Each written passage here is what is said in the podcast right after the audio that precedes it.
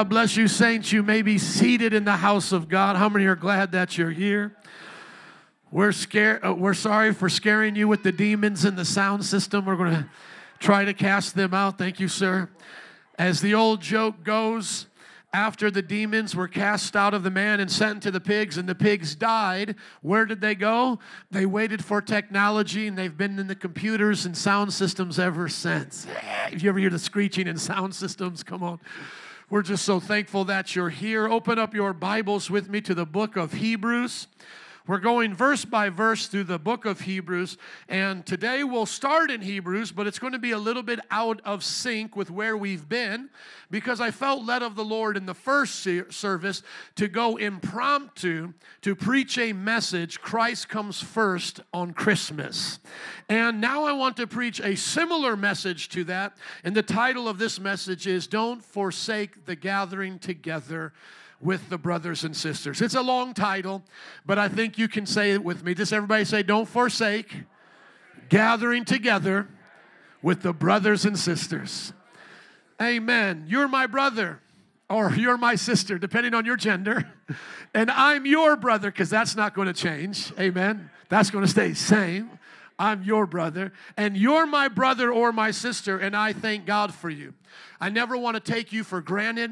I don't want to think about you merely as someone filling the pews. I want to think of you as my family, as my familia, as they say in Espanol, because I tries and I want to fit in. My people, as some people would say, my gente. I want to show you who our leaders are and elders. Once again, we uh, have a great church and we had a party last night. Would you put up that picture so they can see it, please? And I want you to know we're always praying for you, we're thankful for you.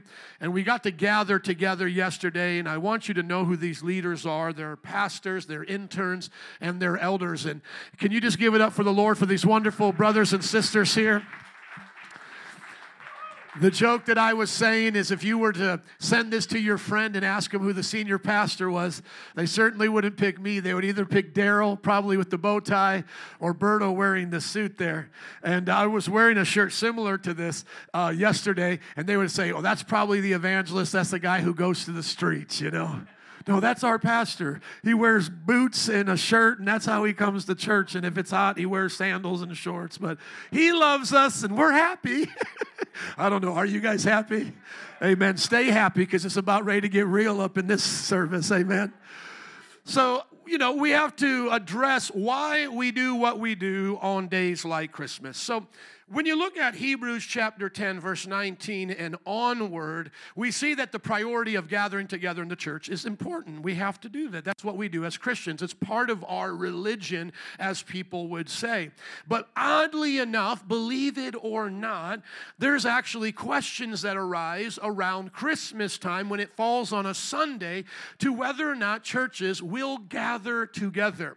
And that's a good question if you have come from a background where church was not looked at as the way we look at it as a priority, but more like a club or something you belong to, then that would be, you know, normal to ask. You know, like your basketball league. Hey, maybe you have a Sunday night game that you guys normally play. Hey, are we meeting? It falls on a Christmas. And that might come normal to ask people in the church, hey, are we going to have service?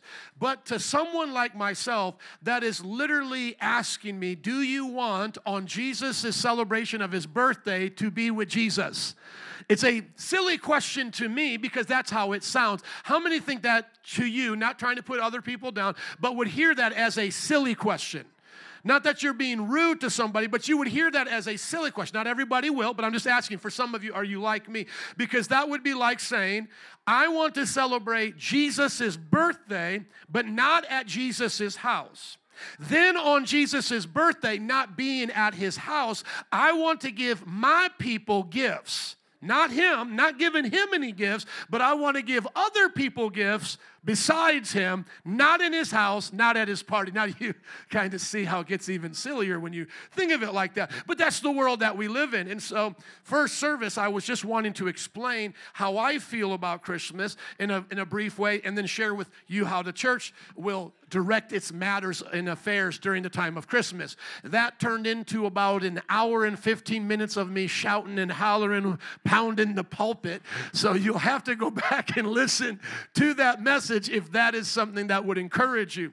Now, I am intending right now to preach a different kind of message, but similar, not trying to repeat that message, but similar. And I want to give at least one, two, three, four, five, six, seven, maybe upwards of 10 scriptures to understand this simple phrase that I'm going to make to you now.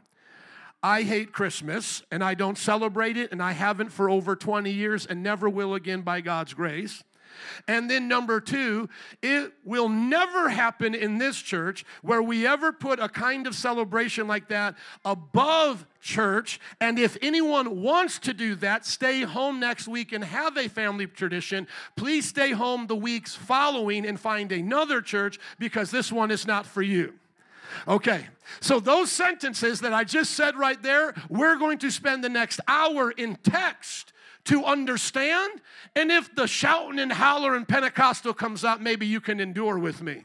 And if this is your last service, thank you for being here. We appreciate you, and we hope that you can do well in your Christianity. If you have serious questions about a pastor who can say ultimatums, would you go to my Facebook page, put it up there, please, and see the post that I just made?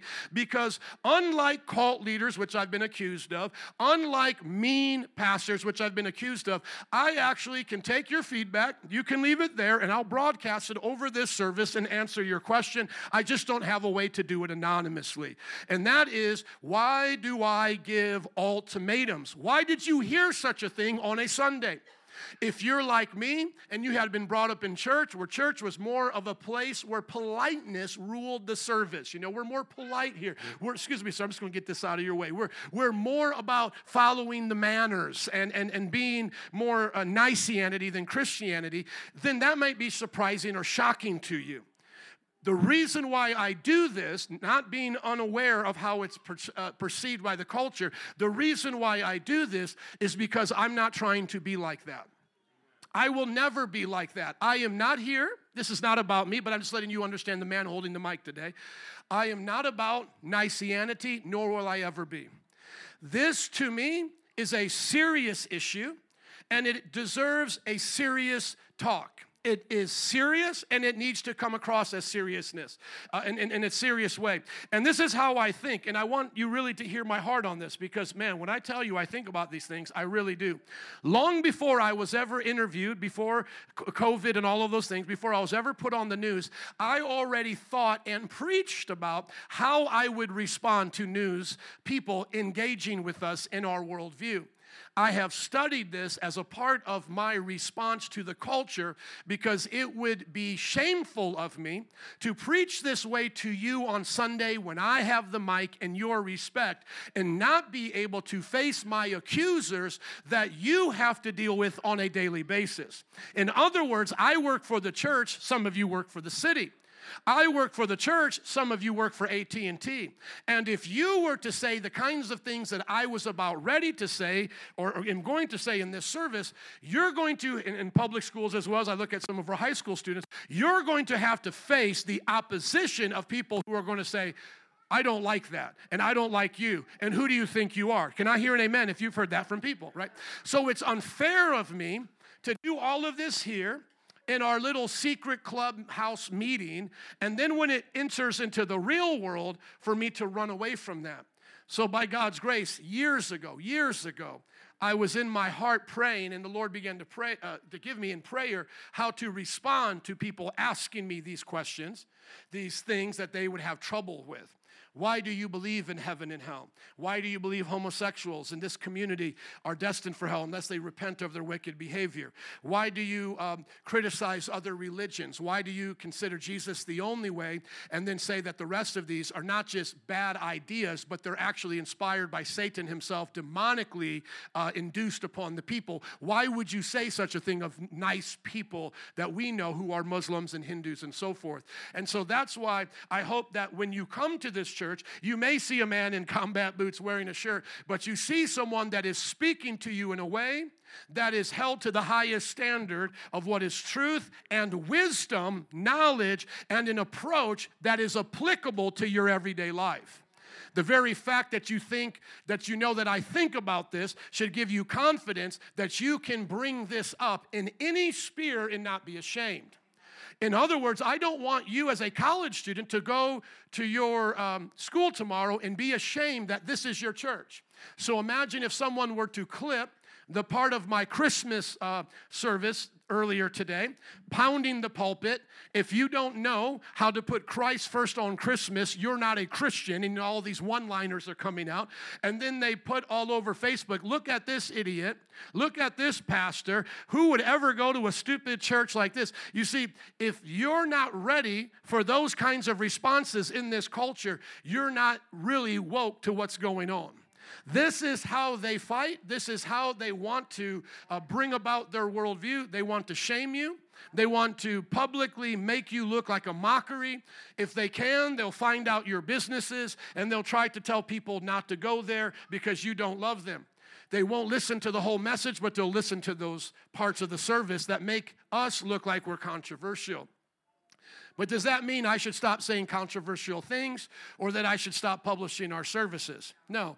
I'm going to continue to do this in the name of Jesus.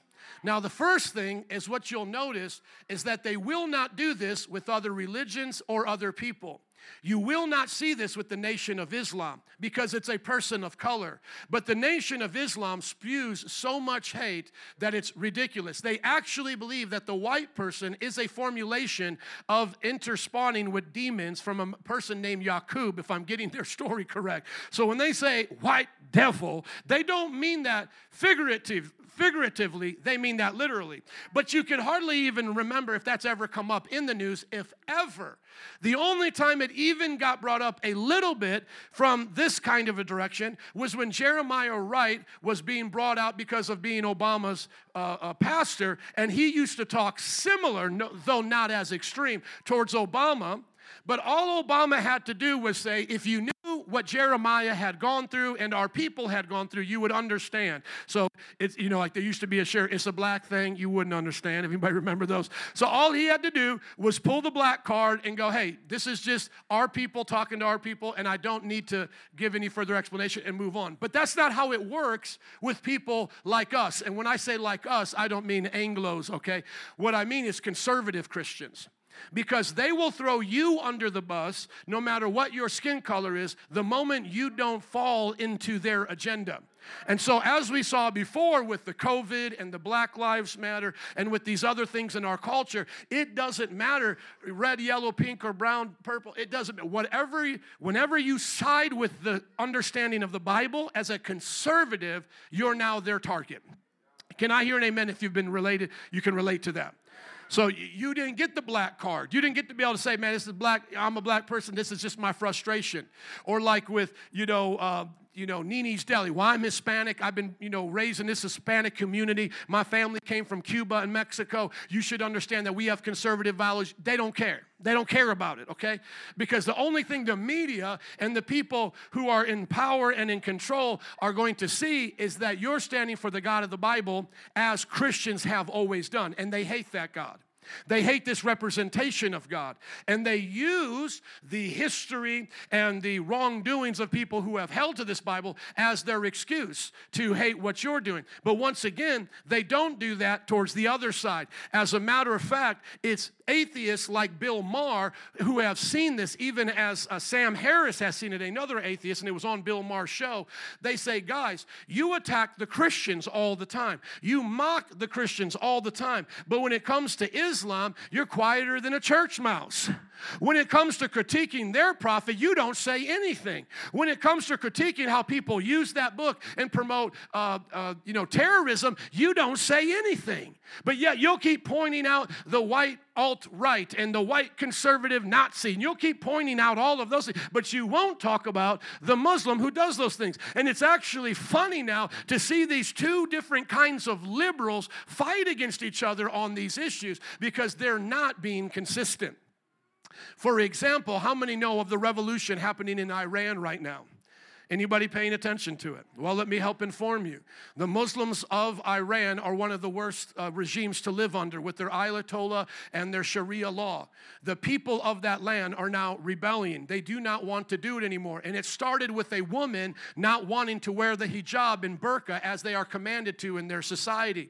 Well, guess what problem that causes for the liberal Americans today? They support the Muslims because they want their votes and them to support their agenda and so they've been promoting things like hijab day. We're all going to wear hijabs because the Muslim, the people of color from the Muslim nations, are always oppressed by them white southern boys who don't like seeing them wearing them hijabs. So we're all going to wear the burqas and we're all going to wear the veils. But guess what? It now goes against the ones who are forced to wear the veils and the burqas who are having their moment of revolution. Whose side do you take now?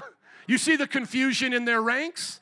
Well, I wear a burqa because I want to show solidarity, and I'm from San Diego, California. Well, guess what those who have been forced to wear burqas in Iran are doing right now? They're tearing them off and burning them. Please show a screenshot of that, my brother. So they find themselves in these contradictions. They're not consistent, in other words. So don't try to please them, you'll never make them happy. I remember during that time of COVID and BLM, I tried to make them happy by saying, Hey, I'm sorry if you heard this, though we never said this. I'm sorry if you thought we agreed with the mistreatment of George Floyd, even though I made a whole statement that said this was an act of violence against a man who did not deserve death. But let me clarify again. But those clarifications meant nothing, even to the point that while we were preaching, I said, let's chant Black Lives Matter. And a person tried to grab the mic from me and they said, You can't say that. I've been believing Black Lives Matter, white Pamela or Karen, whoever you are. I've believed that longer than you have. I've been in the black community since day one. God called me to the black community. I've been serving in the black community. Their lives have mattered so much. I've adopted them into my family. Some of them call me dad, uncle, brother. Are you listening? I've washed their feet, and may the Lord have mercy on anything that's boasting in myself. This is all towards Him. But yet now a Karen got on her thing and she now wants to hoopla about I can't be chanting Black Lives Matter because I don't support their movement, which we now know was a part of destabilizing the country and promoting the, the trans lives matter agenda. Listen to what I'm asking you, brother. Show me a screenshot of the people burning their hijabs and burqas in Iran. Nancy, would you help him, please? So, this idea that we're going to be intimidated by the world, it's not going to happen. Can I hear an amen to that? At the same time, I want everybody to get this. Our culture has now emphasized, think about this, celebrations in Jesus' name above Jesus himself. How many people do you know that that you call a friend or you work with will actually be celebrating Christmas but want nothing to do with Christ?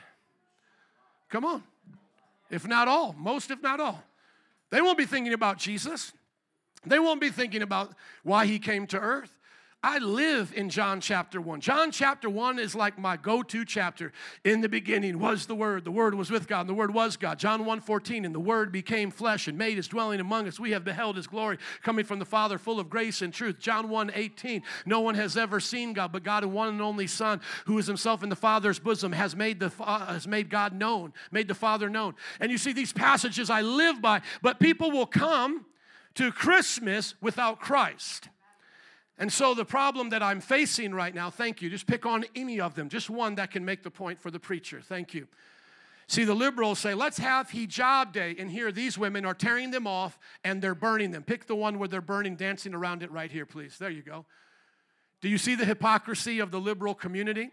And I'm not saying like liberal, conservative, one is more right than the other. I'm just saying like in our country, there are these people called liberal at this point, and these are some of their arguments. That's all I'm saying. I'm not trying to promote any political party. I'm just saying that we are receiving attacks from the liberal media as Christians, and yet they don't know how to deal with things like this. You see, they'll talk about how oppressive Christianity is, but when was the last time you heard them talk about the oppression of, of Islam? Islam was oppression, uh, oppressing possibly a billion people right now. You understand? And then people are holding, and these people, by the way, there's already, uh, they say upwards of 600 who have died, killed them. Okay, and we lost our mind over George Floyd. 600 of their people are died, have died already in the protest, being killed by the police. And they say there are thousands that are now being detained. And who knows where they're detaining them? It's human rights violation all over the place.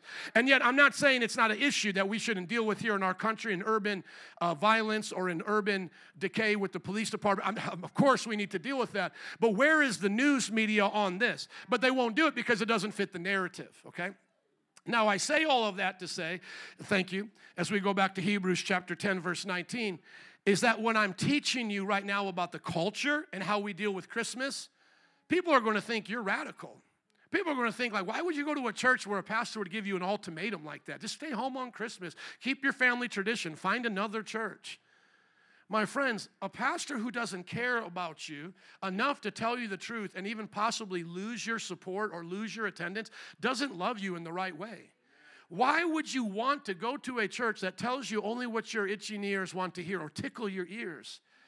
My friends, we live in a time that I have to clarify that we go to church on Christmas. Think about that. That's the kind of generation that we live in now. Now, for those of you who celebrate Christmas, and I'll tell you just my reasons in a moment. I have a blog of, of why I don't celebrate. I'll, explain it to you in just a minute. But it's never been a heaven or hell issue with me. It's not a sin issue. And as you can see, I let our church, not say I let in that kind of way, but we agree in our church for people to express themselves in different ways. And so they have asked me, and I said, You're fine, you're good. This is not touchy for me, okay? But what's, what's unique to us as a church is that we'll tell you the truth about these things and then let you make your own decision when it comes to Christmas, and let me just get my thing out of the way and then I'll, I'll, I'll, get to this passage here. When it comes to Christmas, from early on, when I started following Jesus, the reason why I didn't like it, and I actually hate it, okay, so let's let you know where I'm at here. Um, I actually hate it, is it just wasn't in the Bible, okay? So when I first got saved, I was a Bible man. Show me the Bible and I follow it. That please and thank you. Can I hear an amen? How many like the Bible? It's a good Bible. I follow the Bible. I live by this Bible. Amen?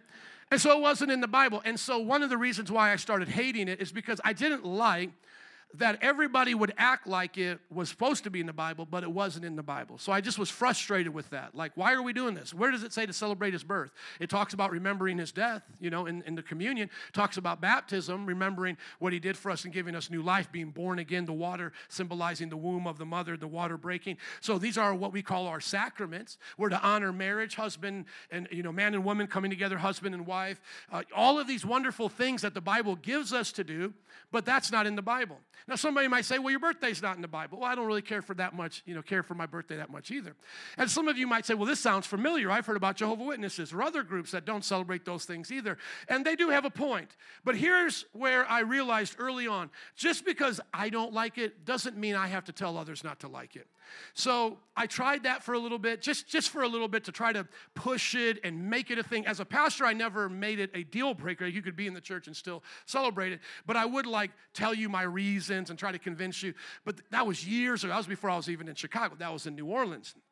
And I realized at that point that gets us nowhere because I'm wasting time. I'm putting all these resources into this thing, and it's, it's not, not important. But the first reason why I didn't like it because it just wasn't in the Bible. The second reason was is I'm not into Hallmark stuff. I, I hate that kind of stuff too. Okay, so there, how many of you like stuff and hate stuff? Okay, a couple of you here. How many have how, how many have an opinion in life?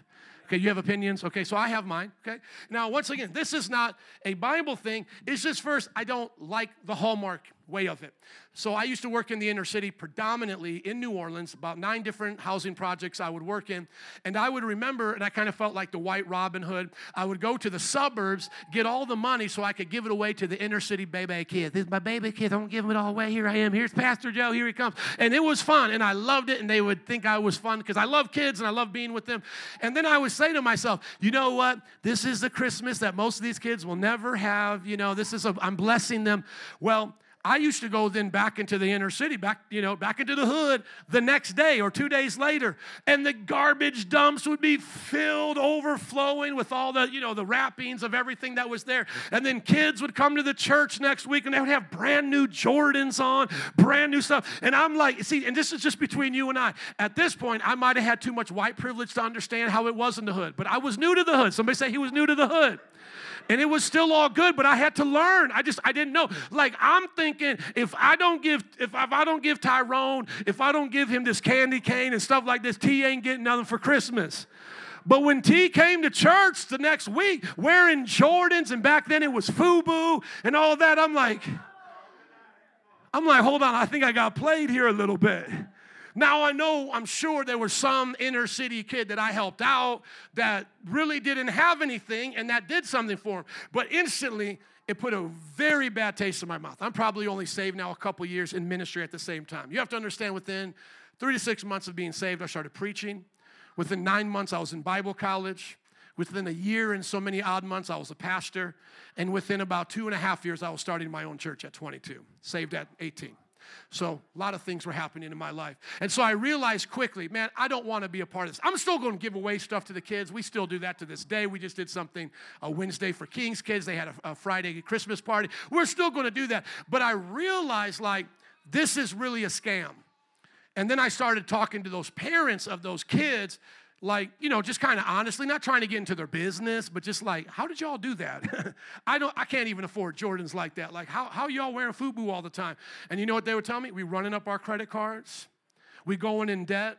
We're not paying our bills. Parents would come to me after Christmas. They would come to me after Christmas and say, Pastor, man, I need some help. I can't pay my rent. Can you help me out? And so that part of it just began to, you know, bother me. Now, obviously, there's a lot of people who can take care of business and enjoy uh, the generosity of Christmas. But I'm just telling you my experience. And then the third thing is, is that those kind of traditions that you do, it's really hard to tie them to the Bible. Like, why are we decorating a tree? Now, back in the day, I used to be very conspiratorial before I knew how to study and do my own research. I would go to Wikipedia and Google and put it all together. And of course, they say out there, you know, the Christmas tree is pagan. Look at Jeremiah. They cut down a tree, they decorate it, and all of that. And then, you know, uh, these different traditions, the Yule log, it came from this tradition over there. And I would really preach against it.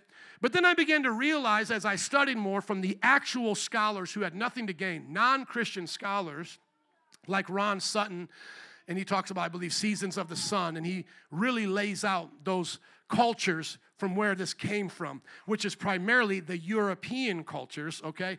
And as I studied it, it was like, well, it's not as simple as saying Christians just said, hey, pagan, I want that, you know, give it to me, and then now I'm in charge. No, it was actually cultures just blending with each other.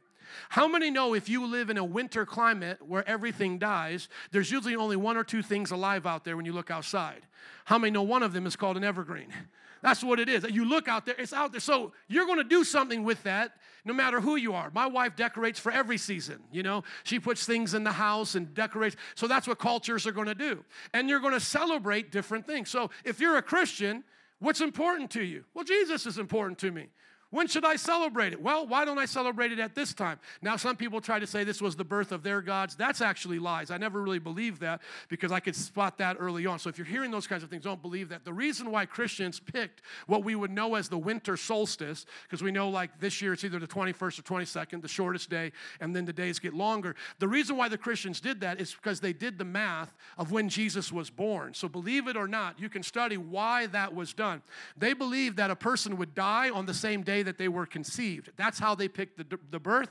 And so if you look at the day that Jesus was crucified on the cross at Passover, and then you go back nine months, that would be the day he was conceived, and that now becomes in the time of, of December. That's not actually a conspiracy. That's the history and the councils and why they did what they did. There was no replacing a day where they did Sam Samhain, or that's for Halloween, sorry, where they did uh, Saturnalia and things like that. So that's actually uh, conspiratorial, and don't believe the hype on YouTube. And I used to believe some of it, but not all of it. But long story short, when I saw all of those things, it just was foreign from the Bible, and I knew it wasn't supposed to be done, so I just didn't feel comfortable with it. Like, why get a tree and decorate it? That was just me. Does everybody get that?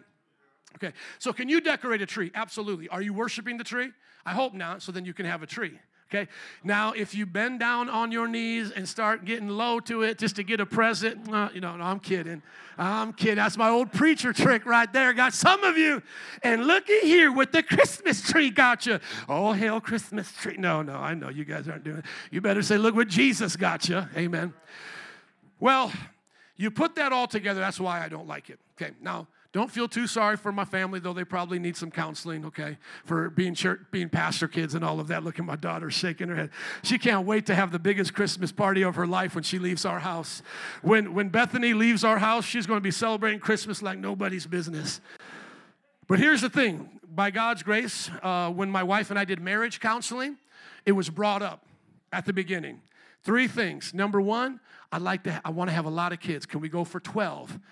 And she said, okay, let's go for it. We made it halfway there to six. Am I not telling the truth? The other thing that I said was, I want someone that wants to homeschool, stay home with the kids. See, this was premarital counseling. She could hit the eject button and be out. This was no surprise to her.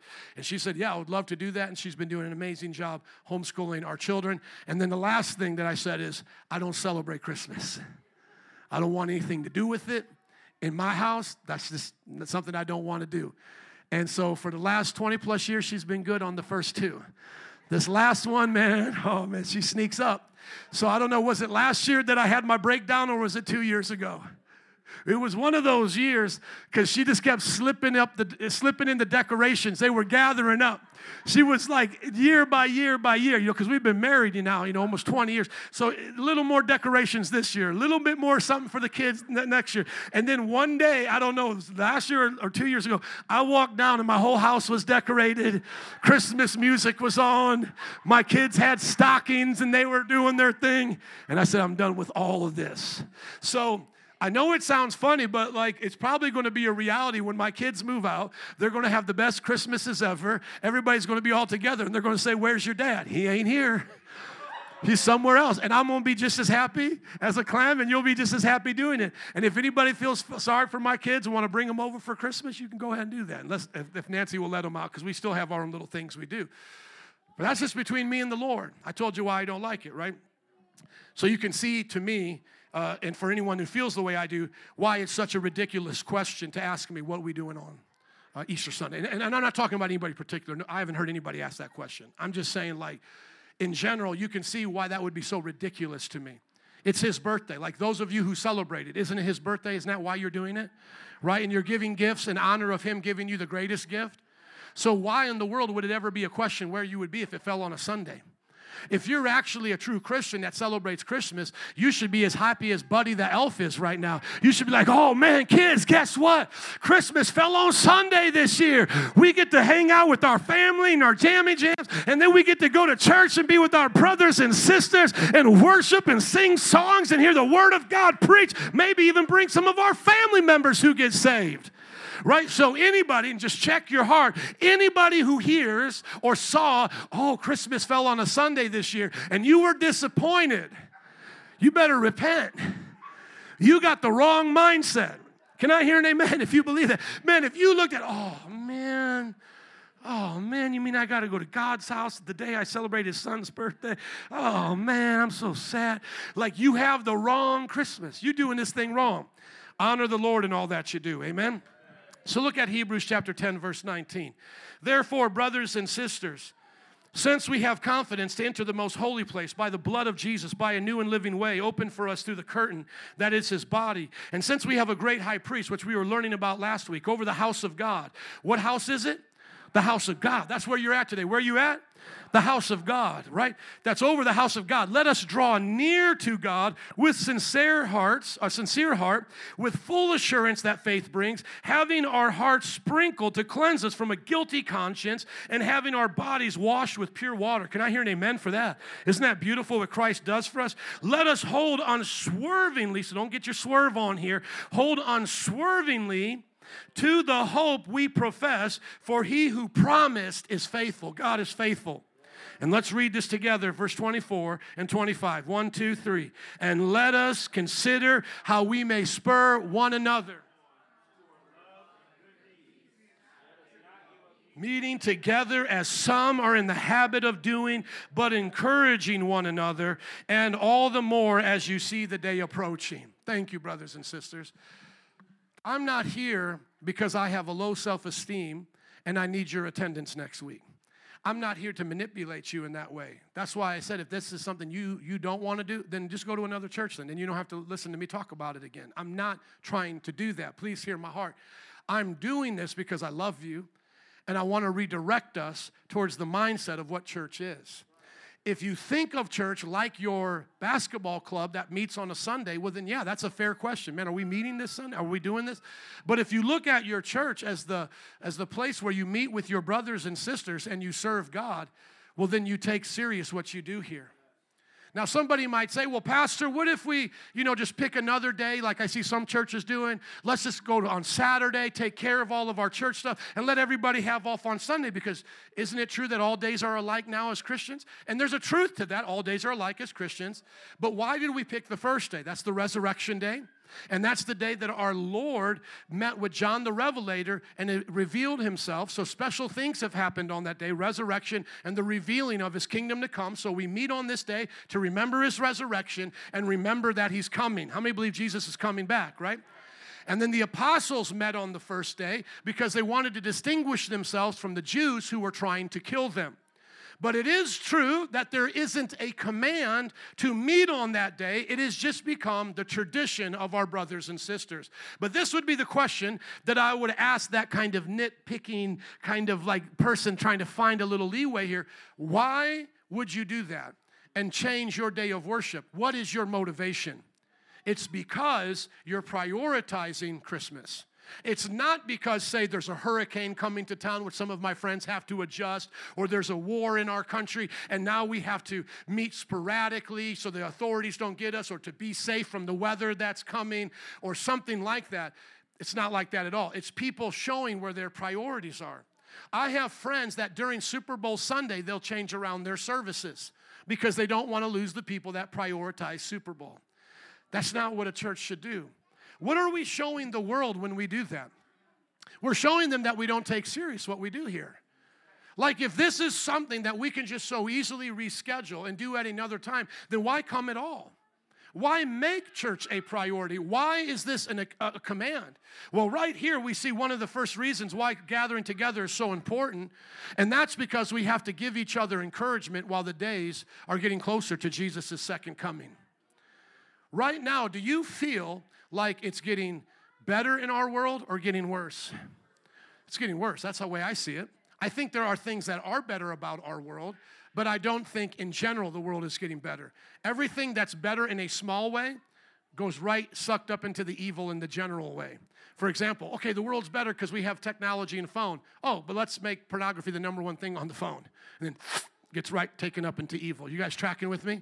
Oh, we okay. We we live in uh, America, 21st century. We have all these extra uh, things to spend our money on, and all this way to live, and we have hot water and all that.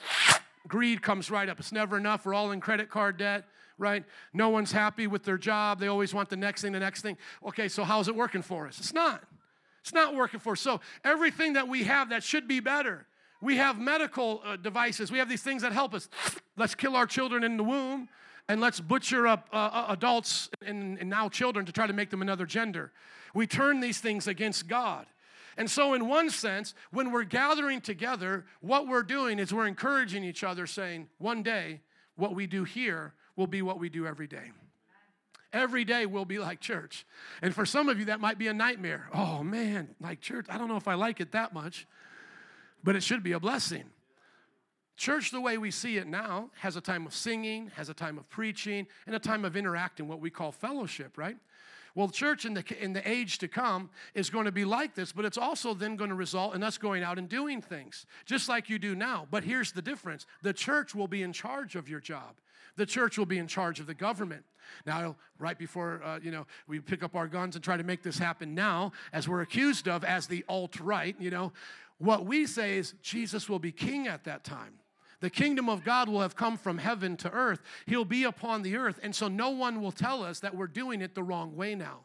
The God who created us will ascend, uh, descend from heaven on the clouds, and everybody will see him. How many know on that day it's going to be pretty sure which religion is right? Right? Like when Jesus has come down, he's floated down from the cloud and says, I'm in charge. How many know it's time to follow him? Now, at that point, people will still make their own decision. They won't be forced to follow him, and we'll have jobs to do. We'll have things to do in this world. So, the kingdom of God through the church won't just be sitting in church for a couple hours, but it will be how we live our lives. Now, doesn't that sound familiar to what Christ asks you to do now? It should. Go with me to Matthew chapter 16, verse 16. How many of you want to be blessed in 2023? How many want to see blessings on your fam and your job, for your family, savings, you want to be able to have houses, cars, uh, new things, business opportunities. We all pray for that. Like that's that's a part of why we're here. The Bible says, "Be fruitful and multiply, subdue the earth." We're here to be prosperous. A person that's not working is usually a sick person or a handicapped person, and even then, they make opportunities for them to work. When I go to Jewel and I see the handicapped there working, I get blessed. Has anybody else seen them? I, I love them. And yet, we got able-bodied people that don't want to work. God have mercy. You were made to work. You were made to enjoy what you do. Whistle while you work. Amen? And so this was supposed to be our life. And so God wants us to do it. But guess what? When you pray for those blessings, you know what you're supposed to pray first? Jesus, thy kingdom come and thy will be done on earth as it is in heaven. That's what you pray for first. So, Lord, bless me in my job. Bless me in my family. Bless me. Why? So that your kingdom may come. The world has its own priorities. The Christian needs to prioritize God. We can be in the same company right now with non Christians, but remember, our end goal is different. We, we may want the same temporary goal, which is for that company to succeed, that hospital to succeed, those situations that we're working through, those projects to succeed. Yes, we can share that with our non Christian friends, but we have a bigger goal than that. We have a hope that goes beyond the scope of the human limitation of why we do those things. We are doing these things because we want to see God's kingdom come. And if you look at your life right now, brother or sister, you can actually be encouraged by that through the tough days that you have. It doesn't matter if you're selling cell phones, you're making textiles, printing books, selling other products, building homes, going out and doing construction, firefighter, policeman, military. It doesn't matter. If you see your end goal as giving God glory and establishing his kingdom, those bad days and those frowns can be turned upside down. Amen? I mean, that's why we do what we do, because otherwise, a paycheck can only fill your heart so much. A vacation can only fill your heart so much. What will fill your heart and give you a true sense of purpose and identity is when you know you do those things for the Lord. One of the sad things that happened this past week is we lost, you know, what they would say is a bright light, you know, the DJ for the Ellen show. And as much as I loved uh, to tease Ellen, and didn't, I would say she's not Ellen DeGeneres, but Ellen Degenerate, and she needed to repent. I love that dude. What was his name? Twist, DJ Twitch? Twitch. Twitch, thank you. And you know how he died? He took his life. Look over his Instagram right now. Those of you who are already not paying attention, looking at your phones like these young people in the back, look up Twitch. Look up DJ Twist. Look at his Instagram. Show his Instagram here for me, please, my brother. Tell me what's missing in his life when you look at Instagram. You can't see it. Like from the outside looking in, right? You can't see it. He's married, happy. I would always see him come up dancing, doing his thing, li- living a great. I, I loved him, man. He, he, you know, as the kids would say, he had a good vibe about him. You know what I'm saying? He passed the vibe test. I, I just liked him, you know. So uh, when I heard about this, I was sad, and I thought to myself, what about his wife? What about his kids? What about all the people who are going to miss him now? But you see, suicide is a lie. Suicide is based on deception, coming from Satan who comes to steal, kill, and destroy. And sometimes people say, well, Pastor, then you don't take serious mental health if you're only going to see it as spiritual. No, I believe we're to love God with all of our heart, soul, mind, and strength. I believe in a holistic approach to helping people with suicide, just like I do with the transgender community. I don't doubt that they have mental anguish towards what body that they're in, but we change the mind and heal the heart, not tear apart the body. And it's the same thing with the DJ Twitch. We don't pump him full of medications necessarily. We don't give him more money. We don't give him more opportunities because I'm sure he had all of that at his hands. More medication, more counselors, more therapy, more money. I mean, he's probably the most well liked DJ in the country, if not the world. He's, he, I know him, you know, he's popular to me. It reached my world. And yet, he still took his life. Now, I'm not going to assume I know why he took his life or the things that he was dealing with. But imagine how desperate you have to be to think that's your solution. Don't you think he knew about Suicide Prevention Week? They always talk about it. I'm sure Ellen's talked about Suicide Prevention Week. Don't you think he knew about the hotlines he could call? Don't you think he knew that his wife would cry and that his children would miss him? But he had a greater fear and a greater despair than any of those things could help him with. In other words, think about this. He would rather die and know their pain would be real than to face his pain. So think about how great of pain you have to have where you weigh it in your mind, because I don't think he's irrational. You know, children are going to miss you, family is going to miss you, the nation who enjoyed your DJing and dancing is going to miss you. Everyone's going to miss you. That's pain, right? Yeah, yeah, it's pain. But what is he saying at the end of the day? My pain is greater. Can you help him with that, please? With the uh, Instagram so we can get it up there? Thank you. I don't want to pass until we look at his smiling face and how jo- jovial he was because we think that the people we're, in, we're sharing this world with are as happy as they're pretending to be. And friends, I want it as a sermon illustration today. Christianity is not a upgrade to people's already amazing lives. Christianity was not Twitch's upgrade. Like, man, you know, Twitch, you live a good life, man, but you want to live an even better life? How about you put Jesus in your life and then your life will be better? I want everybody to hear me. Jesus is the only way to have a life. Everything else is death and destruction.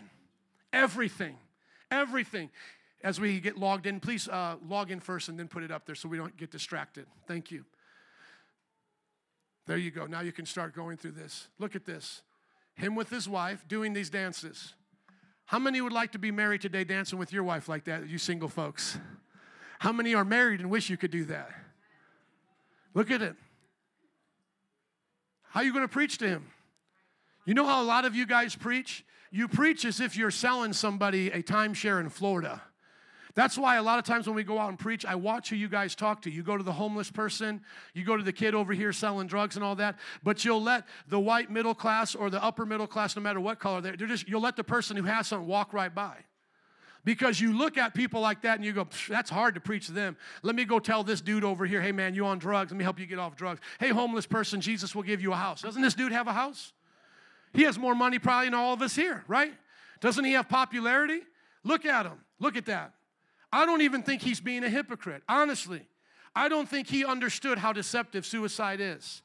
In my studies of suicide, most suicide victims make their bed the morning they kill themselves. Most of them continue on with their normal life. And you know what that tells us? Is they weren't planning on dying that day.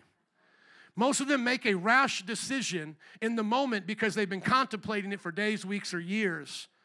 And they don't want to come out and tell people because this is the image that they want to give of their life. And I don't say this to mock him, I say this to prevent other people from doing the same exact thing he did. They need Jesus. Thank you, my brother. When I talk to you about coming to church, I mean it. Coming, thank you, my brother. That means we don't need it anymore. Thank you, sir. Trying to make it a little bit more sophisticated. Don't you just feel sorry for the sound guys? How many never want to be back there?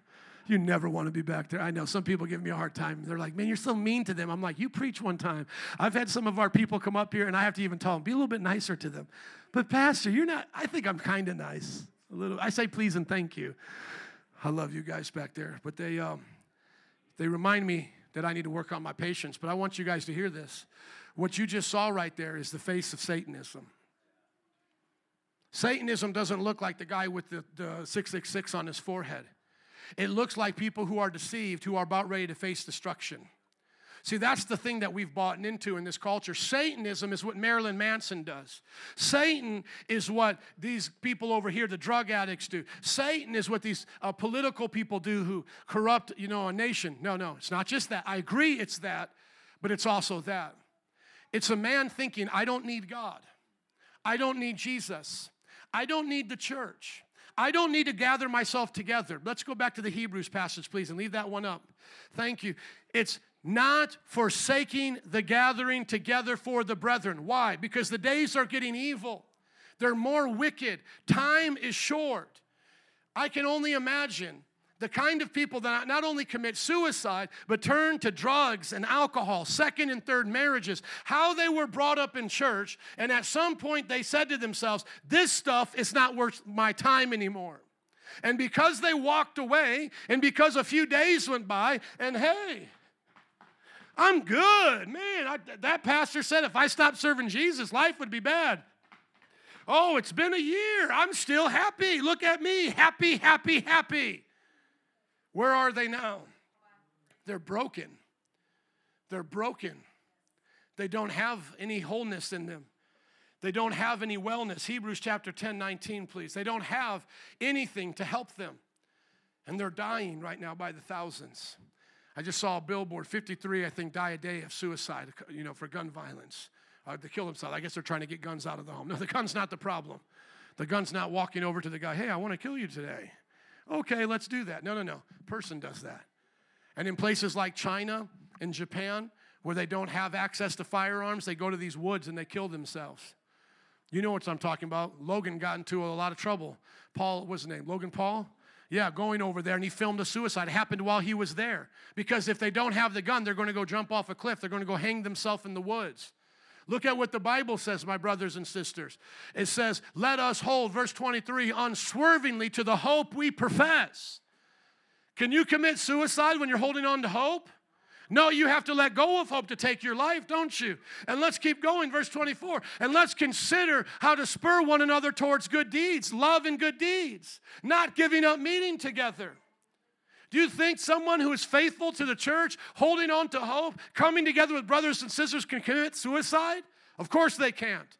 But then what do people instantly think of? They think of these pastors who've committed suicide. And that's one of the devil's biggest lies is look at this pastor, the one preaching, supposedly with all the answers, supposed to have a direct line to God. They've killed themselves. And now I can hear the devil say, What hope is there left for you? Look at the devil. He's looking at these pastors, mocking them, going, Hey, you go to that church, that dude just blew his brain out. What do you think's going to happen to you? You're next. Sowing despair into our nation. And that's why today we have to love people enough to tell them the truth. So when people get upset with me and say, well, why do you use ultimatums? Well, I'm talking like Jesus did. I'm talking like the Bible did. Because there's not three paths here, friends. There's two. It's the path of life and there's the path of destruction. And the path of destruction is led by a Pied Piper who knows you in and out and has destroyed hundreds like you and will not stop until he does. He is smarter than you. He's smarter than me. He is very subtle in his deception. And he will play the long game with us. And then I hear people say back to me, Well, you're just scaring them now. You're just forcing people to want to follow your religion because you're trying to get them to be afraid of the devil. Friends, I always say back to them, What if the devil was real? I say, You believe in all these other things. You believe you came from the goo through the zoo to you. You believe you're a talking chemical bag of, of, of, of you're a talking bag of chemicals. Think about that. Think how crazy they think that the, human life experience is. You're literally a bag of goo holding a conversation. That's what they believe you are, right? Talk about science fiction. You believe you're a moist, moist, robot being programmed by your own chemicals. Some of them are full on aware of this and they agree with it. Yeah, I'm a bag of chemicals. I have no free will. And the I inside of me is an illusion that I'm playing out as a movie of my chemicals right now. I have books written by PhD scientists that believe that about themselves. And then yet they want to somehow stand on a high horse and tell us Christians we're doing things wrong. I'm just doing what my chemicals told me to do. My chemicals want to praise Jesus, so I'll keep doing that. Thank you very much. Hello, somebody. How do you even argue with somebody? I'm just doing my chemicals. Guy who murders is doing what his chemicals said to do. And then when you look at it strictly by a physical sense, you know your body rejuvenates itself so often. So you're if you're not an I, and an I would mean a soul, you're just chemicals, then you're not the same chemicals you were yesterday. So when you've killed somebody, hey, put that one in jail. Not today. I'm a new one. The chemicals have refreshed. I've eaten, expelled, and got new chemicals now. It's a different me. Do you see how absurd this world becomes? And yet they want to mock us. And what are we telling them seriously? We're telling them if there was a devil, if there was an adversary, what would he be like? What would he be like? He would be a deceiver. He would cause us to fight in war. As we see Ukraine, Russia, we, we would be oppressing one another as religions have done we would be living by our animal instincts to fulfill desires like a carrot in front of a donkey, thinking it will make us happy, all the while while he's pulling the strings behind us. You look to the story of our Bible right at the beginning. How did Cain kill Abel? God showed up to him and says, Sin is crouching at your door, Cain. It wants to have mastery over you. not only is truth a person, called Jesus. So not only do I believe in truth, like how we make our propositions and we make statements that correspond to knowledge and reality, that's truth. I also believe truth is a person. Jesus said, I'm the way, the truth, and the life. I not only believe in lies, that lies happen when things are against the truth, but I believe there is a liar. There is a father of lies, and he's come to lie to us. So, what would those lies look like? I mean, we design CGI movies, and it's only a taste of what this powerful being can do. Think about all the bad guys you've ever seen in these movies, horror movies, uh, you know, Marvel movies. They're pretty smart, aren't they?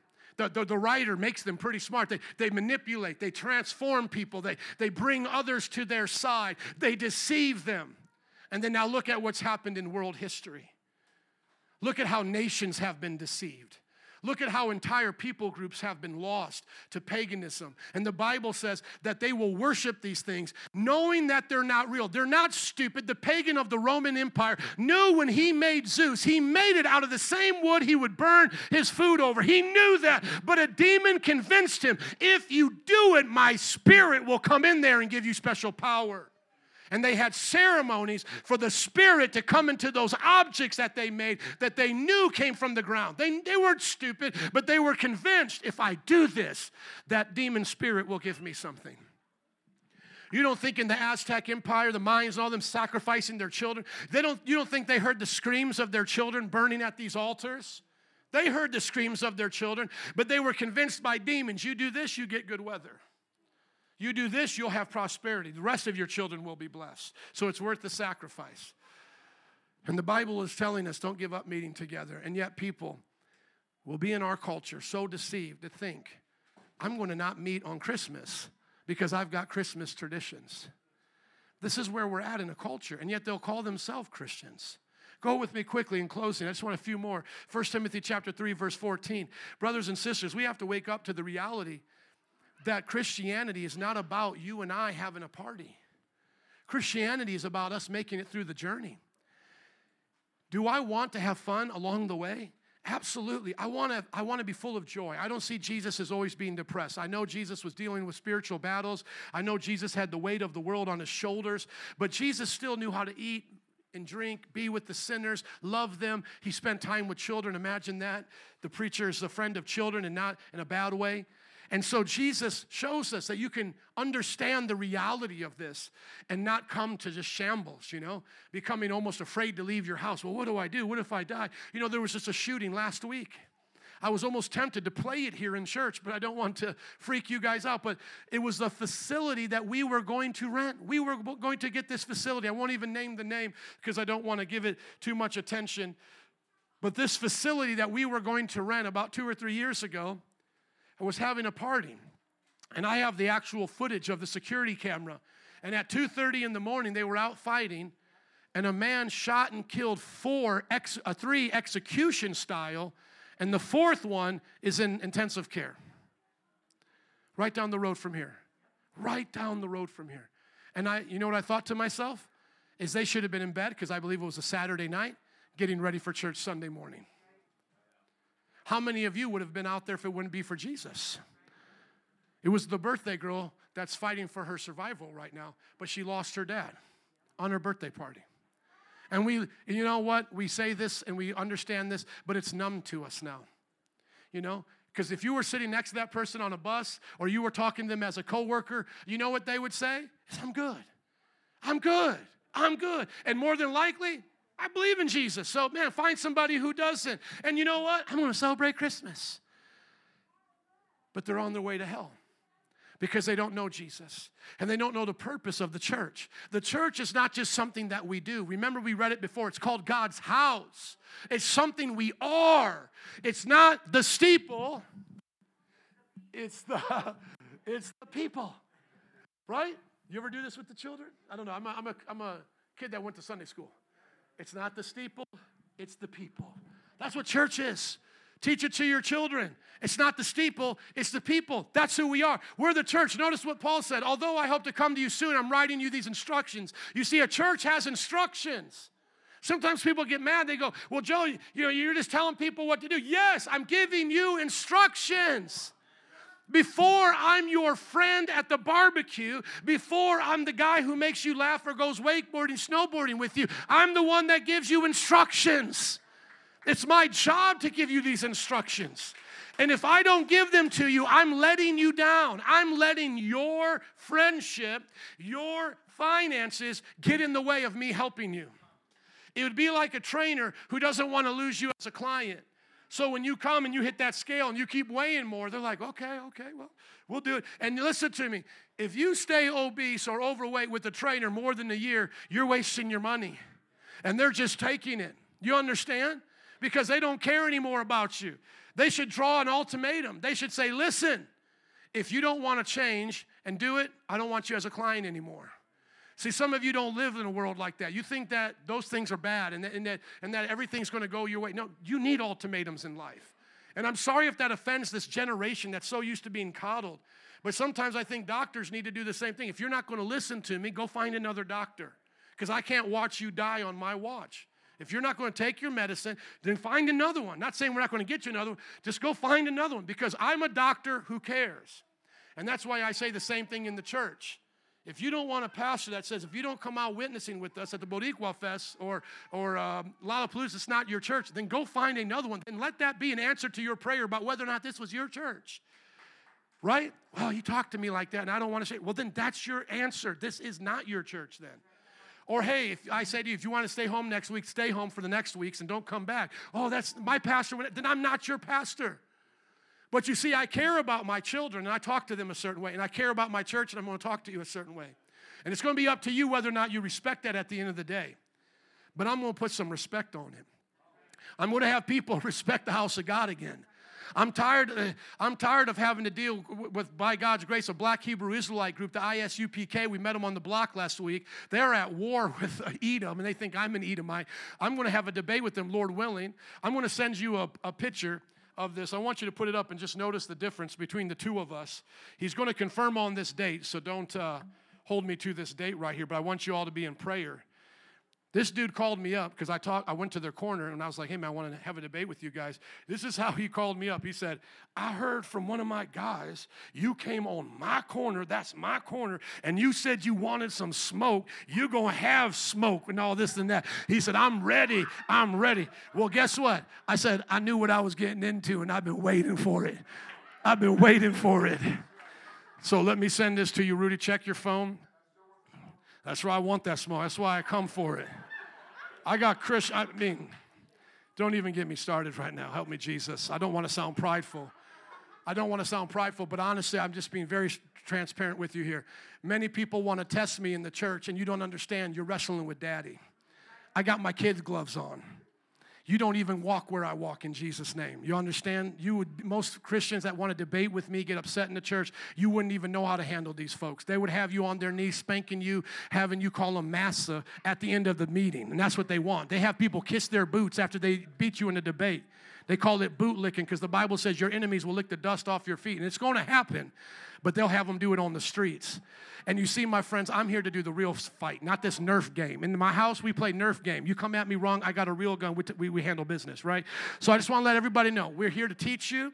We're here to be with you, but I'm not here to consider you my enemy. People in my church who get disgruntled or have issues, you're not my enemy. I'll try to help you, but I'm going to move past you. Because you know what? We give the devil too much credit and we make him look good when we go to that kind of fighting. I will be rational with you. I will have a debate with you. I will handle my business with you, but I'm not going to go down to the real housewives of Jersey Shore with you. You understand? I got too much I have to do. So this is the, the, the debate flyer that I made right here. I purposely, I purposely picked a picture of me smiling because I want when he puts it up or he sees it, I want them to know the difference. I want them to know the difference. I love you, but I'm still gonna whoop you in Jesus' name, and I'm gonna be smiling while I do it. Amen. You can see me debate Sakari. There's another group that's just as militant as them. I've already debated them. And one of the guys came on. He's like, man, he got you on this point. And he hung up on the dude. We were on a live pocket. He hung up on it. He didn't like anybody disagreeing with him. But you know why I put this up? Is because The mess that we're cleaning up right now with these cults is because they take serious what they do and they don't see it in the church. You ask these men right here, why are you out there? Because they want to clean up their neighborhood and they are so tired of this bishop, that church, this church, not doing nothing. So they got deceived in their mind. Thank you, my brother. We got enough for the fight night there. Amen. Stay, stay in touch with our Facebook page and we'll see, it, see how it goes. Amen. But I want you to hear this. They have good points. They have good points. Their points are is that Christianity as a religion has let people down. And it's true. The churches on the corners have let people down. And that's why when I talk with them, you know what gets to me, and this is what kind of fires me up, is I'm defending those bishops who don't even have enough cojones to defend themselves because I have to stand by the truth that they preach, not all the errors that they have. My wife has been there. My wife has come home and found a whole room full of them in my own house. You remember that time?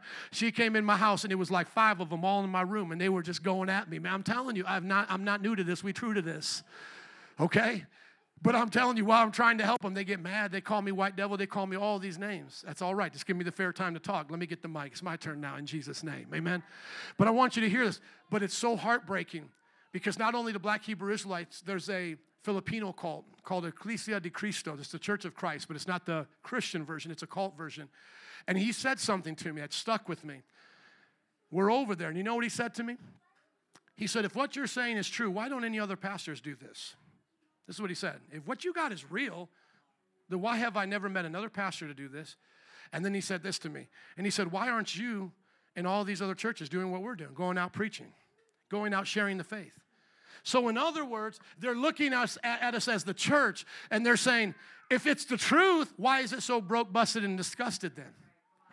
And that's where we have to be humble. We have to say, we're not the only ones. We're not the only ones. Say it with me. We're not the only ones, but we are one of the only ones being faithful because it's getting to the point where I have to preach on Sunday to a city and say, we're meeting on Sunday for church during Christmas.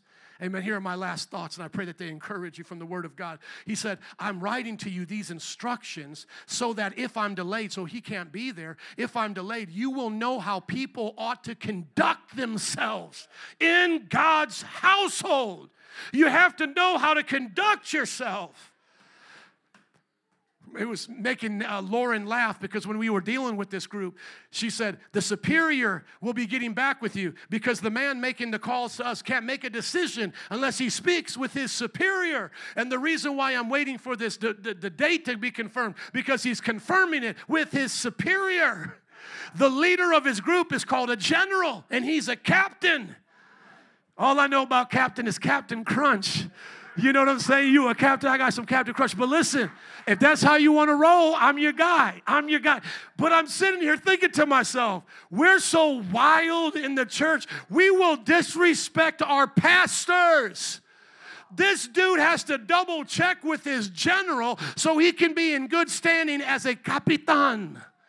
And I'm thinking here to myself, well, I wish I had a little bit of that respect.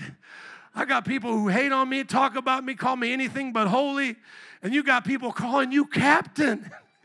Now, of course, he, of course he's in a cult, but look at what cult people get him to do. Calling people captain, calling people general.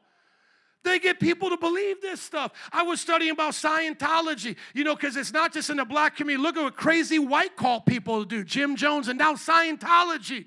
They will take a hundred thousand dollars of your middle upper class money to then hand you a book that tells you about a guy named Xenu who put spirits in volcanoes that are now thetans attached to you from your former lives, and you have to hold on to an e meter to read reach clear. And Tom Cruise believes it. You see what cult people will do, man?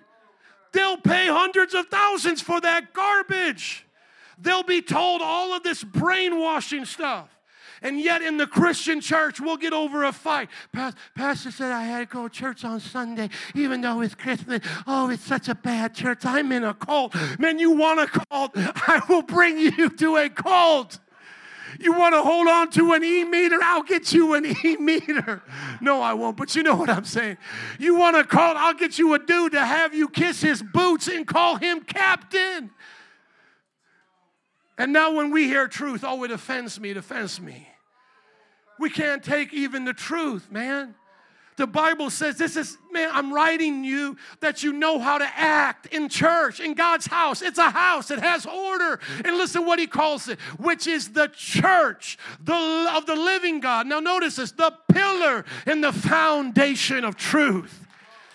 That's why we're here, amen. And that's why we won't shut it down when they say shut it down. We're not shutting anything down. We don't die, we multiply. This is the pillar and foundation of truth for every people group, for every nation. We come here to learn about God, to hold on to His Word. Band and altar workers, would you come, please? Uh, my, my heart wasn't to do this today. It wasn't. I had ran it by the elders, the first part of my talk, but I didn't know I was going to go in these directions. I had said to the elders, I said, prepare, because I'm going to give another ultimatum about coming to church on Christmas.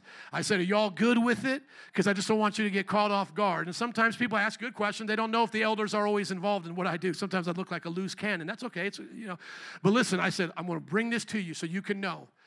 I'm going to let them know that if they don't want to come to church on Christmas, this ain't the church for them. And they say, We got your back. Now, why would I say something like that if I didn't love you? What, pers- what, what, what could I personally get out of that? More control? No, man, we don't control your lives. If you want to celebrate Christmas, celebrate Christmas.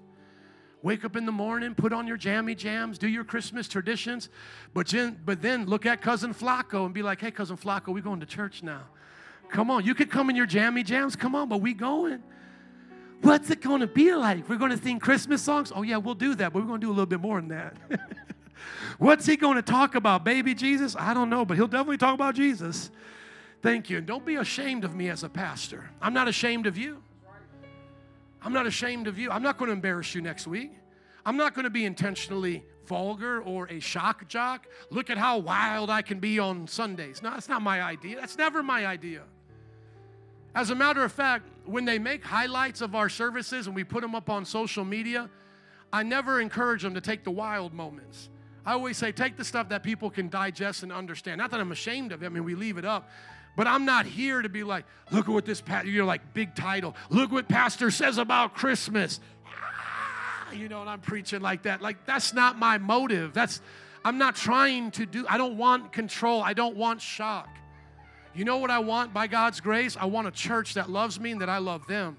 I want a church that's pillars and foundations of the truth so that when these children get older, they'll be in church shouting for Jesus. Amen. I want to be a member because I'm a member. I'm like you. I'm a member. I want to be a member of a church that puts God first on every day. Even if we're not gathered in our buildings, we're putting God first. Like, how are you going to do that tomorrow? Maybe put God first in your, your prayer time, right? Wake up in the morning, give God glory. You're going to read your word before you start your day, right? How about when you go on your commute? Talk to people, smile at them.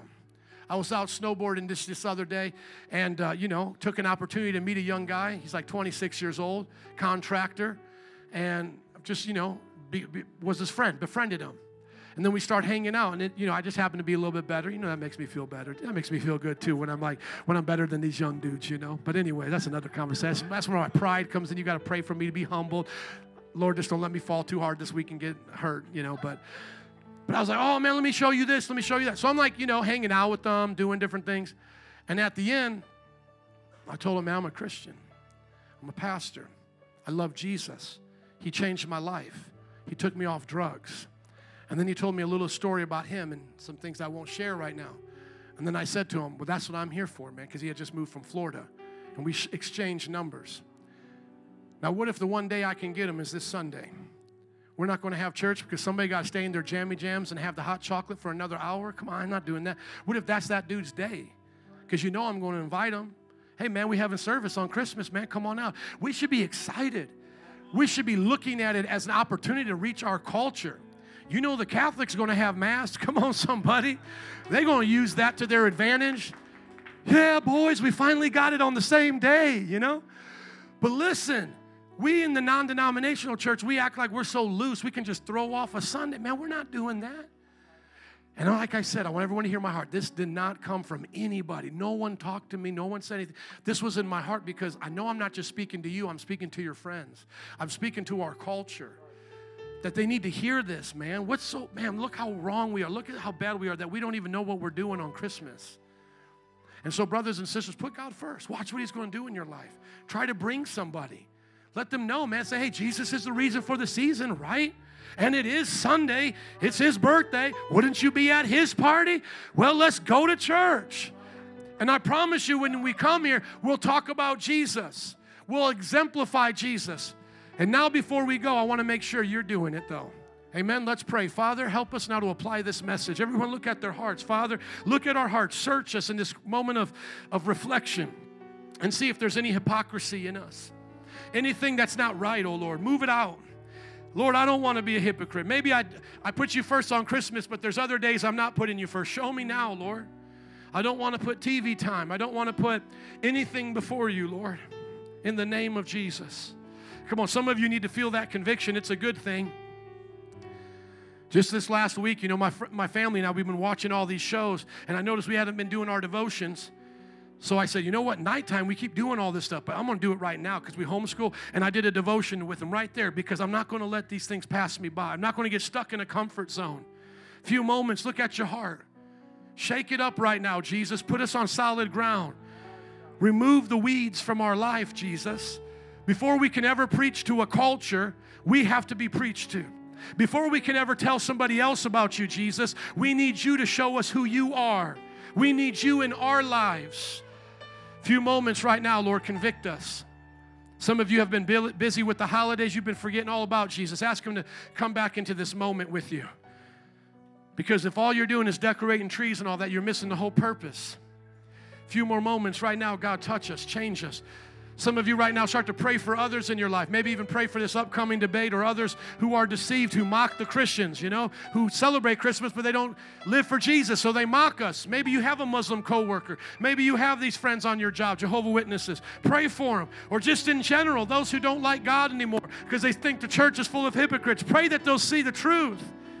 Father, we pray that you'll use this time to help us reach out to this culture, to our friends and our family. We pray for these cults to lose their members to the cross of Jesus Christ, that they would come back home, come to Jesus. Father, because we can't do it without Jesus. Lord, I pray that you bless, and I want everyone to hear this prayer as I pray for you. Lord, I pray you bless every family here that celebrates Christmas, that takes time out to be with their family and friends. Lord, I pray that they will have a wonderful time, that they'll share these moments of, of life together, and that, Lord, they'll have testimonies to share about your goodness this past year. And that, Lord, you'll use any celebration, any meal, any gathering, any gift giving, any office party for your glory, Father. In the name of Jesus and all God's people said, Amen. Can you bless the Lord, saints? Would you stand up with us, please? We'll dismiss.